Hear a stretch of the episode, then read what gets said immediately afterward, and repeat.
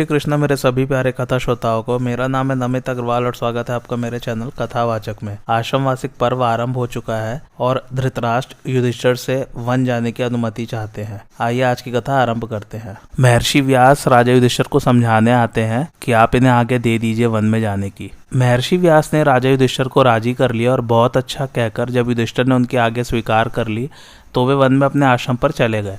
भगवान व्यास के चले जाने पर राजा युधिष्ठर ने अपने वृद्ध पिता धृतराज से नम्रता पूर्वक धीरे धीरे कहा, पिताजी, महर्षि व्यास ने जो आज्ञा दी है और आपने जो कुछ करने का निश्चय किया है, तथा महान धनुर्धर, कृपाचार्य, विदुर, युयुत्सु और संजय जैसा कहेंगे, निसंदेह मैं वैसा ही करूँगा। किंतु इस समय आपके चरणों में मस्तक झुकाकर प्रार्थना करता हूँ कि पहले भोजन कर लीजिए, फिर आश्रम को जाइएगा तदंतर राजा युधिष्ठर की अनुमति पाकर धृतराज गांधारी के साथ अपने महल में पधारे। उनकी चलने की शक्ति छीड़ हो गई थी। वे बड़ी कठिनाई से कदम उठाते थे। उस समय उनके पीछे पीछे विदुर, संजय और कृपाचार्य भी गए। महल में पहुंचकर उन्होंने पूर्वाना काल की धार्मिक क्रिया पूरी की, फिर श्रेष्ठ ब्राह्मणों को अन्नपान आदि से तृप्त करके स्वयं भी भोजन किया। इसी प्रकार मनस्विनी गांधारी देवी ने भी कुंती तथा पुत्र वधुओं के द्वारा पूजित होकर अन्न ग्रहण किया। युधिष्ठर ने कहा, महाराज, आप जैसा कहते हैं वैसा ही करूँगा। आप मुझे कुछ उपदेश दीजिए। भीष्म जी स्वर्ग सिधारे श्री कृष्ण द्वारका चले गए और विदुर तथा संजय भी आपके साथ जा रहे हैं। अब दूसरा कौन रह जाता है जो मुझे उपदेश देगा? मेरे हित का विचार करके इस समय आप जो कुछ उपदेश देते हैं, उसी के अनुसार मैं सब काम करूँगा। धर्मराज के ऐसा कहने पर धृतराष्ट्र का बेटा, अब रहने दो, मुझे बोलने में बड़ा परिश्रम पड़ता है। अब तो मैं जाने की अनुमति चाहता हूँ। यह कहकर वे गांधारी के महल में चले गए। वहाँ जब वे आसन पर बैठे तो धर्मपरायणा गांधारी देवी ने उनसे पूछा, नाथ महर्षि व्यास ने स्वयं आकर आपको वन जाने की आज्ञा दे दी है और युधिष्ठर की भी अनुमति मिल गई। अब आप किस दिन वन को चलेंगे? धृतराष्ट्र का गांधारी। अब वन चलने में अधिक विलंब नहीं है। मैं चाहता हूँ प्रजा को बुलाकर अपने मरे हुए पुत्रों के उद्देश्य से कुछ धन दान कर लूँ। यो कहकर धृतराष्ट्र ने धर्मराज युधिष्ठर के पास अपना विचार कहला भेजा। युधिष्ठर ने उनके आगे के अनुसार सब सामग्री जुटा दी। फिर राजा का संदेश पाकर कुरुजांगल देश के ब्राह्मण, क्षत्रिय, वैश्य और शूद्र वहाँ एकत्रित हुए। तदंतर महाराज धृतराज अंतपुर से बाहर निकले और वहाँ नगर तथा प्रांत की प्रजा को उपस्थित देखकर बोले, सज्जनों, आप और कौरव चिरकाल से एक साथ रहते आए हैं। कौरवों तथा आप में परस्पर घनिष्ठ स्नेह स्थापित हो गया है। आप दोनों सदा एक दूसरे के हित में परायण रहते हैं। इस समय मैं आप लोगों से कुछ निवेदन करना चाहता हूँ। आप उसे बिना विचारे स्वीकार करने की कृपा करें। मैंने गांधारी के साथ वन में जाने का निश्चय किया है। इसके लिए महर्षि व्यास और कुंती नंदन राजा युधिष्ठर की भी अनुमति मिल गई है। अब आप लोग भी मुझे वन में जाने की आज्ञा दे। इसमें कुछ अन्यथा विचार न करें। हमारे साथ आप लोगों का जो यह प्रेम संबंध सदा से चला आ रहा है, ऐसा संबंध मेरी समझ में दूसरे देश के राजाओं के साथ वहाँ की प्रजा का शायद ही हो। अब बुढ़ापे ने मुझे और गांधारी को बहुत थका दिया है। इधर उपवास करने के कारण भी हम दोनों अधिक दुर्बल हो गए हैं। युधिष्ठर के राज्य में मुझे बड़ा सुख मिला है। मैं समझता हूँ दुर्योधन के राज्य में भी कभी इतना सुख नहीं नसीब हुआ। एक तो मैं जन्म का अंधा हूँ। दूसरे बुढ़ापे ने मुझ पर अधिकार जमा लिया है। इस पर भी मेरे बेटे मारे गए हैं। उनका शोक कभी दूर नहीं होता। ऐसी दशा में वन में जाने के सिवा मेरे कल्याण का और क्या उपाय हो सकता है? इसलिए अब आप लोग मुझे जाने की आज्ञा दें। धृतराष्ट्र के इस प्रकार कहने पर नगर और प्रांत के रहने वाले सब लोग नेत्रों से आँसू बहाते हुए एक दूसरे का मुँह देखने लगे। किसी ने कोई उत्तर नहीं दिया। कुरुराज की करुणा भरी बातें सुनकर वहाँ एकत्रित हुए सब लोग दुपट्टों और हाथों से अपना अपना मुँह ढककर रोने लगे। अपनी संतान को विदा करते समय पिता और माता को जितना क्लेश होता है, उतना ही क्लेश कुरु जांगल निवासी मनुष्यों को हुआ। वे शोक से संतप्त तो उठे और अपने सूने हृदय में धृतराज के प्रवास जन्य दुख को धारण करके अचेत से हो गए। फिर धीरे धीरे उनके वियोग जनित क्लेश को कम करके उन सबने आपस में बात करके अपनी अपनी राय ज़ाहिर की। तदंतर एकमत होकर उन्होंने राजा की बात का उत्तर देने का भार एक ब्राह्मण पर रखा। वे ब्राह्मण देवता सदाचारी, सबके माननीय और अर्थ ज्ञान में निपुण थे। उनका नाम था सांब। वे ऋग्वेद के विद्वान निर्भय होकर बोलने वाले और बुद्धिमान थे। उन्होंने उठकर महाराज को आदर देते और सारी सभा को प्रसन्न करते हुए इस प्रकार कहना आरंभ किया, राजन, यहाँ उपस्थित हुए सब लोगों ने अपना विचार प्रकट करने का सारा भार मुझ पर रखा है। इसलिए मैं ही इनकी बातें आपकी सेवा में निवेदन करूँगा। आप सुनने की कृपा करें। महाराज, आप जो कुछ कहते हैं, वह सब ठीक है। उसमें असत्य का लेश भी नहीं है। निसंदेह हम में और आप में परस्पर घनिष्ठ स्नेह स्थापित हो चुका है। इस राजवंश में कभी कोई भी ऐसा राजा नहीं हुआ जो प्रजा का पालन करते समय सबका प्रिय न रहा हो। इनमें कोई छोटे से छोटा दोष भी नहीं दिखाई देता। इनके राज्य में आपके द्वारा सुरक्षित होकर हम सदा सुख से ही रहते आ रहे हैं। आपका या आपके पुत्र का कोई सूक्ष्म से सूक्ष्म अपराध भी हमारे देखने में नहीं आया। महाभारत युद्ध में जो जाति भाइयों का संहार हुआ है और उसके विषय में जो आपने दुर्योधन के अपराध की चर्चा की है, इसके संबंध में भी मैं आपसे कुछ निवेदन करना चाहता हूँ। कौरवों के मारे जाने में न दुर्योधन का हाथ है, न आपका। कर्ण और शकुनी ने भी कुछ नहीं किया है। हमारी समझ में तो यह दैव का विधान है, जिसे कोई टाल नहीं सकता था। पुरुषार्थ से दैव को मिटाना असंभव है। उस युद्ध में अठारह सौहिणी सेनाएँ एकत्रित हुई थी, किंतु भीष्म, द्रोणाचार्य, कर्ण और कृपाचार्य आदि कौरव पक्ष के प्रधान योद्धाओं ने तथा सात्यकी, दृष्टद्युम्न भीमसेन, अर्जुन, नकुल और सहदेव आदि पांडव पक्ष के वीरों ने अठारह दिनों में ही सबका संहार कर डाला। ऐसा विकट संहार दैवी शक्ति के बिना कदापि नहीं हो सकता था। अतः उन राजाओं के वध में आपके पुत्र दुर्योधन, आप, आपके सेवक महावीर कर्ण तथा शकुनी भी कारण नहीं है। उस समय जो हज़ारों राजा मौत के घाट उतारे गए, वह सब देव की ही करतूत समझिए। इस विषय में दूसरा कोई क्या कह सकता है? आपका प्रजा के साथ जो स्नेह था, उसे युधिष्ठर ने और भी बढ़ा दिया है। नगर और प्रांत के लोग कभी उनकी अवहेलना नहीं कर सकते, इसलिए महाराज, आप युधिष्ठर के विषय की चिंता तो छोड़ दीजिए और अपने धार्मिक कार्यों के अनुष्ठान में लग जाइए। आपको समस्त प्रजा का नमस्कार है। सांब के धर्मानुकूल और गुणयुक्त वचन सुनकर समस्त प्रजाओं ने साधुवाद देने लगी, तथा सबने उनकी बात का अनुमोदन किया। धृतराज ने भी बारंबार सांब के वचनों की सराहना की और सब लोगों से सम्मानित होकर धीरे धीरे सबको विदा कर दिया।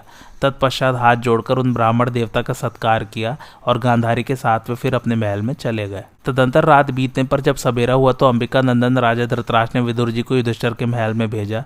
राजा की आज्ञा से महातेजस्वी विदुर जी युधिष्ठर के पास जाकर बोले, राजन, महाराज धृतराज वनवास की दीक्षा ले चुके हैं। आगामी कार्तिक पूर्णिमा को वे वन की यात्रा करेंगे। इस समय तुमसे कुछ धन लेना चाहते हैं। उनका विचार है कि महात्मा भीष्म, द्रोण, सोमदत्त, भामिक और अपने पुत्रों तथा मरे हुए सुहर्दों का श्राद्ध करके और उनके निमित्त दान दे। तुम्हारी सम्मति हो तो वे जयद्रथ का भी श्राद्ध करना चाहते हैं। विदुर जी की बात सुनकर युधिष्ठर और अर्जुन बहुत प्रसन्न हुए और उनकी सराहना करने लगे। परंतु भीमसेन के हृदय में अमिट क्रोध जमा हुआ था। उन्हें दुर्योधन के किए हुए अत्याचारों का स्मरण हो आया। अतः उन्होंने विदुर जी की बात नहीं स्वीकार की। अर्जुन उनका मनोभाव ताड़ गए। इसलिए वे कुछ विनीत होकर बोले, भैया, राजा धृतराज हमारे ताऊ और वृद्ध पुरुष है तथा इस समय वनवास की दीक्षा ले चुके हैं। जाने के पहले वे भीष्मादि समस्त सुहृदों का श्राद्ध कर लेना चाहते हैं, अतः इसमें आपको सहयोग देना चाहिए। सौभाग्य की बात है कि राजा धृतराज आज हम लोगों से धन की याचना करते हैं। समय का उलटफेर तो देखिए, पहले हम लोग जिनसे याचना करते थे, आज वे ही हमारे सामने हाथ फैलाते हैं। जो संपूर्ण भूमंडल के राजा थे, वे आज वन में जाना चाहते हैं। अतः आप उन्हें धन देने के सिवा और कोई विचार मन में न लावें। उनकी याचना ठुकरा देने से बढ़कर हमारे लिए और कोई कलंक की बात न होगी। उन्हें धन न देने से हमें महान अधर्म का भागी होना पड़ेगा। आप राजे के बर्ताव से शिक्षा ग्रहण करें, क्योंकि बड़ा भाई ईश्वर के समान होता है। अर्जुन की बात सुनकर धर्मराज ने उनकी भूरी भूरी प्रशंसा की। तब भीमसेन ने क्रोध में भरकर कहा, अर्जुन, हम लोग स्वयं ही महात्मा भीष्म, राजा सोमदत्त, भूरिश्रवा, राजर्षि बामिक महात्मा द्रोणाचार्य तथा अन्य सब सगे संबंधियों का श्राद्ध करेंगे। हमारी माता कुंती कर्ण को पिंडदान कर लेगी। राजा धृतराज को इसके लिए धन देने की आवश्यकता नहीं है।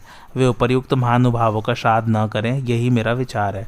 क्या तुम उनकी करतूतें भूल गए? वे ही हमारे कुल में आग लगाने वाले हैं। उनकी बुद्धि इतनी खोटी है कि कपट द्युत आरंभ कराकर वे विदुर जी से बार बार पूछते थे कि इस दाव में हम लोगों ने कितना जीता है।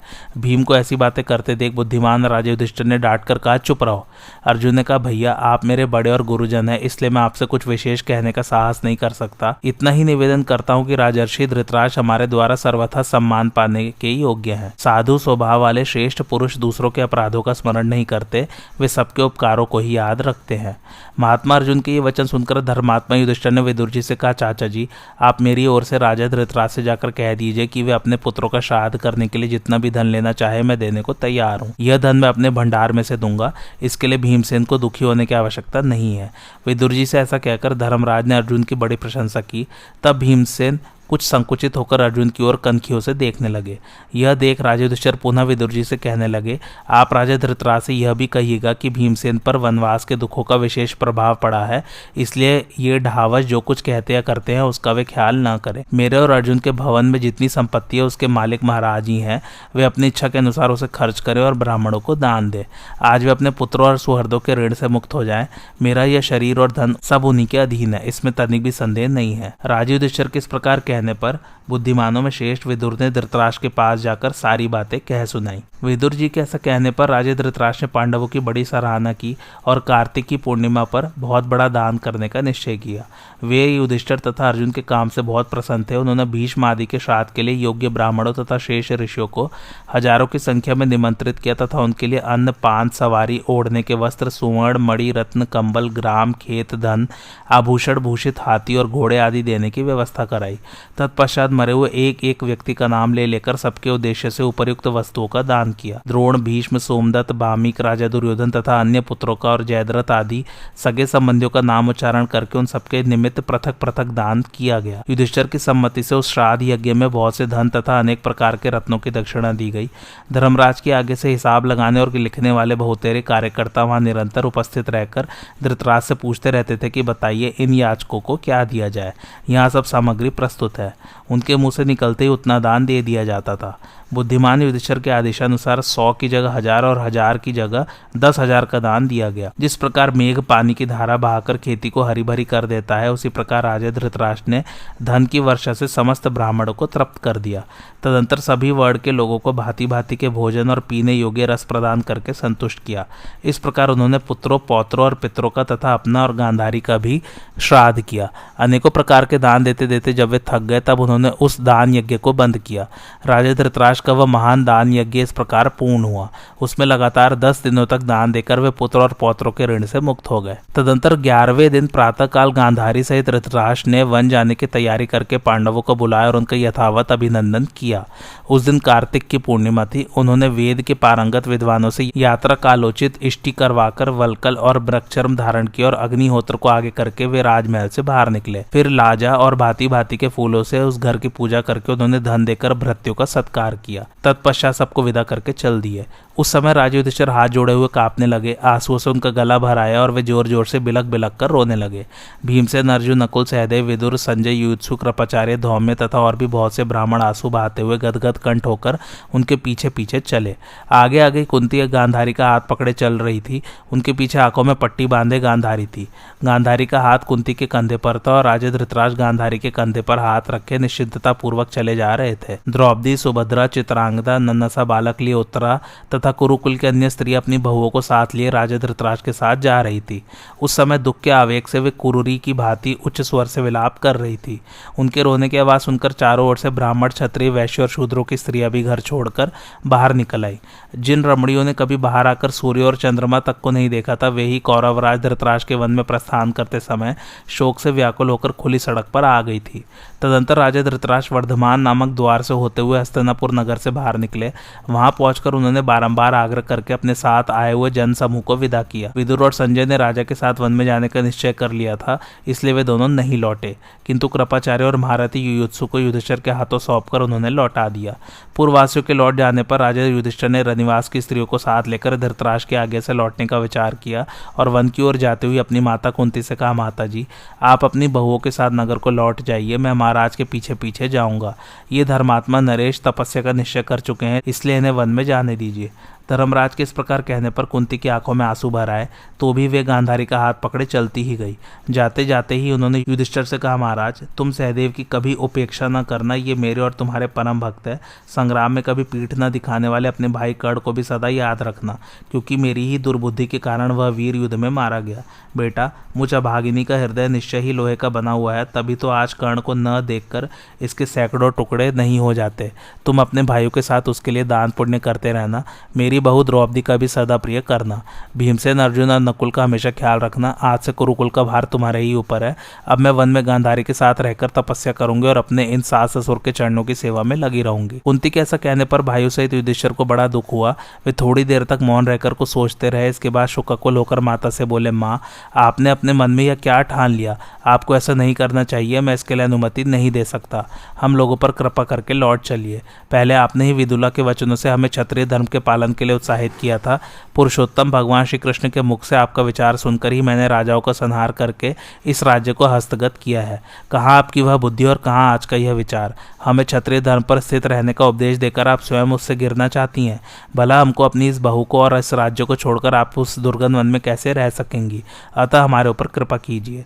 अपने पुत्र के ही अश्रु गदगद वचन सुनकर कुंती के नेत्रों में भी आँसू उमड़ आए तो भी वे रुक न सकी, आगे बढ़ती ही गई।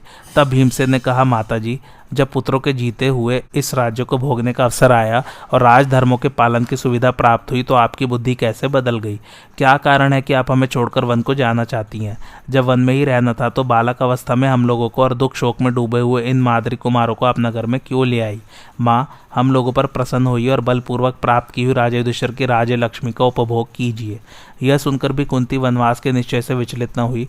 उनके पुत्र नाना प्रकार से विलाप करते रहे, किंतु उन्होंने उनकी बात नहीं मानी। सास को इस प्रकार वनवास के लिए जाती देख द्रौपदी का भी मुँह उदास हो गया और वह सुभद्रा के साथ रोती हुई कुंती के पीछे पीछे जाने लगी। कुंती की बुद्धि बड़ी ही ऊँची थी, वे वनवास का निश्चय कर चुकी थी, इसलिए अपने रोते हुए पुत्रों की ओर बारंबार देखकर भी वे टस से मस न हुई, आगे बढ़ती ही चली गई। पांडव भी अपने सेवकों और अंतपुर की स्त्रियों के साथ उनके पीछे पीछे जाने लगे। यह देख कुंती देवी आँसू पोछकर अपने पुत्रों से बोली, महाभाव तुम्हारा कहना ठीक है, पूर्व काल में तुम नाना प्रकार के कष्ट उठा रहे थे, इसलिए मैंने तुम्हें युद्ध के लिए उत्साहित किया था। जुए में तुम्हारा राज्य छीन लिया गया था, तुम सुख से भ्रष्ट हो चुके थे, और तुम्हारे ही बंधु बांधव तुम्हारा तिरस्कार करते थे, इसलिए मैंने तुम्हें युद्ध के लिए उत्साह प्रदान किया था। पांडु की संतान किसी तरह नष्ट होने से बच जाए और तुम सब भाइयों के सुयश का नाश न होने पावे, इस उद्देश्य से ही मैंने तुम्हें युद्ध के लिए उकसाया था। उसमें मेरा कोई व्यक्तिगत स्वार्थ नहीं था। मैं अपने स्वामी महाराज पांडु के विशाल राज्य का सुख भोग चुकी हूँ बड़े बड़े दान और विधिवत सोमपान भी कर चुकी हूँ। मैंने अपने लाभ के लिए श्री कृष्ण को प्रेरित नहीं किया था। विदुला के वचन सुनाकर जो उनके द्वारा तुम्हारे पास संदेश भेजा था, वह सब तुम्हारी रक्षा के उद्देश्य से ही किया गया था। बेटा युधिष्ठर, अब मैं तपस्या के द्वारा अपने पति के पवित्र लोक में जाना चाहती हूँ। अतः वनवासी सास ससुर की सेवा करके तप के द्वारा इस शरीर को सुखा डालूँगी। तुम भीमसेन आदि के साथ लौट जाओ। मैं आशीर्वाद देती हूँ, तुम्हारी बुद्धि धर्म में लगी रहे और तुम्हारा हृदय अत्यंत उदार हो। राजा धृतराज ने उस दिन बहुत दूर तक यात्रा करने के पश्चात गंगा के तट पर निवास किया। वहाँ के तपोवन में वेद वेदता ब्राह्मणों द्वारा विधि पूर्वक प्रकट की हुई आग यत्र तत्र प्रज्वलित हो रही थी। वृद्ध राजा धृतराज ने भी अग्नि को प्रकट किया और उसकी विधिवत आराधना करके उसमें आहुति डाली। फिर सूर्यदेव को संध्या के समय अस्त होते देख उनका उपस्थान किया। इसके बाद विदुर और संजय ने राजा के लिए कुशों की शैया बिछा दी। उनके पास ही गांधारी के लिए भी एक पृथक आसन लगा दिया। उत्तम व्रतों का पालन करने वाली कुंती भी गांधारी के निकट कुशासन के ऊपर सोई और उसी में उन्होंने सुख माना। विदुर आदि भी राजा से उतनी ही दूर पर सोए, जहाँ से उनकी आवाज़ सुनाई दे सके। यज्ञ कराने वाले ब्राह्मण तथा राजा के साथ आए हुए अन्य विप्र यथा योग्य स्थान पर सोए। उस तपोवन में मुख्य मुख्य ब्राह्मण स्वाध्याय करते थे और जहाँ तहाँ अग्निहोत्र की आग प्रज्वलित हो रही थी। इससे वह रात्रि उन लोगों को बड़ी आनंददायिनी जान पड़ी। रात बीत जाने पर प्रातःकाल उठकर सब लोगों ने पूर्वाहन काल की क्रिया पूरी की और विधि पूर्वक अग्निहोत्र करके सबके सब उत्तर दिशा की ओर क्रमशः आगे बढ़े। किसी ने भोजन नहीं किया था, सब लोग उपवास व्रत का ही पालन कर रहे थे। तदंतर दिन व्यतीत होने पर विदुर जी के कहने से राजा धृतराज ने पुण्यात्मा पुरुषों के रहने योग्य भागीरथी के पवित्र तट पर निवास किया। वहाँ वनवासी, ब्राह्मण, क्षत्रिय, वैश्य और शूद्र बहुत बड़ी संख्या में एकत्रित होकर राजा से मिलने को आए। उनसे घिरे हुए राजा ने नाना प्रकार की बातचीत करके सबको प्रसन्न किया और ब्राह्मणों तथा उनके शिष्यों का विधिवत पूजन करके उन्हें विदा किया। तत्पश्चात सायकाल में राजा तथा यशस्विनी गांधारी देवी ने गंगा जी के जल में प्रवेश करके विधिवत स्नान किया और विदुर आदि अन्य सब लोगों ने भी गंगा के भिन्न भिन्न घाटों पर डुबकी लगाकर संध्योपासन आदि समस्त शुभ क्रियाएँ पूर्ण की। स्नान आदि कर लेने के पश्चात अपने बूढ़े ससुर धृतराज और गांधारी देवी को कुंती देवी गंगा के किनारे ले आई। वहाँ यज्ञ कराने वाले ब्राह्मणों ने राजा के लिए एक वेदी तैयार की जिस पर अग्नि की स्थापना करके उन्होंने विधिवत अग्निहोत्र किया। इस प्रकार नित्य कर्म से निवृत्त होकर राजा धृतराज इंद्रिय संयम पूर्वक नियमों का पालन करते हुए अपने अनुयायियों सहित गंगा तट से चलकर कुरुक्षेत्र में जा पहुँचे और वहाँ एक आश्रम पर जाकर राजर्षि शतयुप से मिले। वे राजर्षि पहले के कई देश के राजा थे। अपने पुत्र को राज्य सिंहासन पर बिठाकर स्वयं वन में चले गए थे।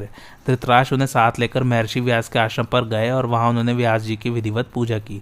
तत्पश्चात उनसे वनवास की दीक्षा लेकर वे शतयुप के आश्रम पर ही आकर रहने लगे। महामती राजा शतयुप ने व्यास जी के आगे से धृतराज को वन में रहने की संपूर्ण विधि बतला दी। अब महामना धृतराज स्वयं भी तप करने लगे और अपने अनुचरों को भी तपस्या में लगा दिया। गांधारी देवी भी कुंती के साथ वलकल और मृक्षाला धारण कर धृतराज के समान ही व्रत का पालन करने लगी। दोनों स्त्रियाँ इंद्रियों को अपने अधीन करके मन, वाणी, कर्म तथा नेत्रों के द्वारा भी कठोर तपस्या करने लगी। राजा धृतराज के शरीर का मांस सूख गया। वे अस्थि, चर्म वशिष्ठ होकर मस्तक पर जटा और शरीर पर मृक्षाला तथा वलकल धारण किए। महर्षियों की भांति तीव्र तपस्या में प्रवृत्त हो गए। उनके चित्त का संपूर्ण मोह दूर हो गया था। धर्म और अर्थ के ज्ञाता तथा उत्तम बुद्धि वाले विदुर जी भी संजय सहित वलकल और चीर वस्त्र धारण किए। गांधारी और धृतराज की सेवा में लगे रहते तथा मन को वश में करके दुर्बल शरीर से घोर तपस्या किया करते थे। तदंतर राजा धृतराज से मिलने के लिए नारद, पर्वत, महातपस्वी, देवल, शिष्य सहित महर्षि व्यास जी तथा अन्य अन्य सिद्ध महर्षि वहाँ आए। परम धार्मिक राजर्षि शत्यु भी उनके साथ पधारे थे। कुंती देवी ने उन सबका विधिवत स्वागत सत्कार किया और वे ऋषि भी कुंती की सेवा और तपस्या से बहुत संतुष्ट हुए। उन्होंने राजा धृतराज का मन लगाने के लिए अनेकों धार्मिक कथाएँ सुनाई। सब कुछ प्रत्यक्ष देखने वाले देवर्षि नारद ने किसी कथा के प्रसंग में यो कहना आरंभ किया। तपस्या पूर्ण होने पर तुम अद्भुत तेज से संपन्न होकर गांधारी के साथ उपर्युक्त महात्माओं की ही गति को प्राप्त करोगे। राजा पांडु स्वर्ग में इंद्र के पास रहकर सदा तुम्हारा स्मरण किया करते हैं। वे अवश्य तुम्हारा कल्याण करेंगे। तुम्हारी और गांधारी की सेवा करने से तुम्हारी यशस्विनी वधु कुंती भी अपने पति के लोक में पहुँच जाएगी। यह युधिष्ठर की जननी है और युधिष्ठिर सनातन धर्म के साक्षात स्वरूप है। अतः इसकी सदगति में तनिक भी संदेह नहीं है। यह सब हम दिव्य दृष्टि से देख रहे हैं। विदुर जी, महात्मा युधिष्ठर के शरीर में प्रवेश करेंगे और संजय उन्हीं का चिंतन करने के कारण यहाँ से सीधे स्वर्ग को जाएँगे। यह सुनकर महात्मा राजा धृतराज अपनी पत्नी के साथ बहुत प्रसन्न हुए। उन्होंने नारद जी के वचनों की प्रशंसा करके उनकी विशेष पूजा की। तदंतर समस्त ब्राह्मणों ने अत्यंत प्रसन्न होकर नारद जी का बहुत ही आदर सत्कार किया। इसके बाद राजर्षि शत्युप ने नारद जी से कहा, भगवान, आपकी बातें सुनकर यहाँ बैठे हुए सब लोगों की कुरुराज धृतराज की तथा मेरी भी तपस्या विषयक श्रद्धा बहुत बढ़ गई है। इस समय मैं राजा धृतराज के संबंध में आपसे कुछ पूछना चाहता हूँ। आप संपूर्ण वृत्तांतों को ठीक ठीक जानते हैं, मनुष्य को जो तरह तरह की गति प्राप्त होती है, उसे आप अपनी दिव्य दृष्टि के द्वारा प्रत्यक्ष देखते हैं। आपने अनेकों राजाओं की इंद्रलोक प्राप्ति का वर्णन किया, किंतु यह नहीं बतलाया कि ये राजा धृतराज किस लोक को जाएँगे। इन्हें कब और किस लोक की प्राप्ति होगी, इस बात को मैं सुनना चाहता हूँ, अतः आप ठीक ठीक बताने की कृपा करें। शत्युप के इस प्रकार प्रश्न करने पर दिव्य दृष्टि संपन्न महातपस्वी देवर्षि नारद ने उस सभा में सबके मन को सुहाने वाली बात कही राजर्षि में एक बार घूमता फिरता इंद्रलोक में गया और वहाँ शचिपति इंद्र तथा राजा पांडु से मिला। वहाँ राजा धृतराज की इस कठोर तपस्या के विषय में ही बात चल रही थी। उस समय साक्षात इंद्र के मुख से मैंने यह सुना था कि अभी राजा धृतराज की आयु तीन वर्ष बाकी है। उसके समाप्त होने पर ये गांधारी के साथ कुबेर के लोक को जाएँगे और वहाँ राजराज कुबेर से सम्मानित होकर विमान के द्वारा देव, गंधर्व तथा राक्षसों के लोकों में स्वेच्छानुसार विचरते रहेंगे। तपस्या के द्वारा इनका सारा पाप भस्म हो जाएगा। यह देवताओं का गुप्त विचार है। परंतु आप लोगों पर प्रेम होने के कारण मैंने इसे प्रकट कर दिया है। आप लोग वेद के धनी है और तपस्या से निष्पाप हो चुके हैं। अतः आपके सामने इस रहस्य को प्रकट करने में कोई हर्ज नहीं है। देवर्षि के मधुर वचन सुनकर वे सब लोग बहुत प्रसन्न हुए और राजा धृतराज को भी इससे बड़ा हर्ष हुआ।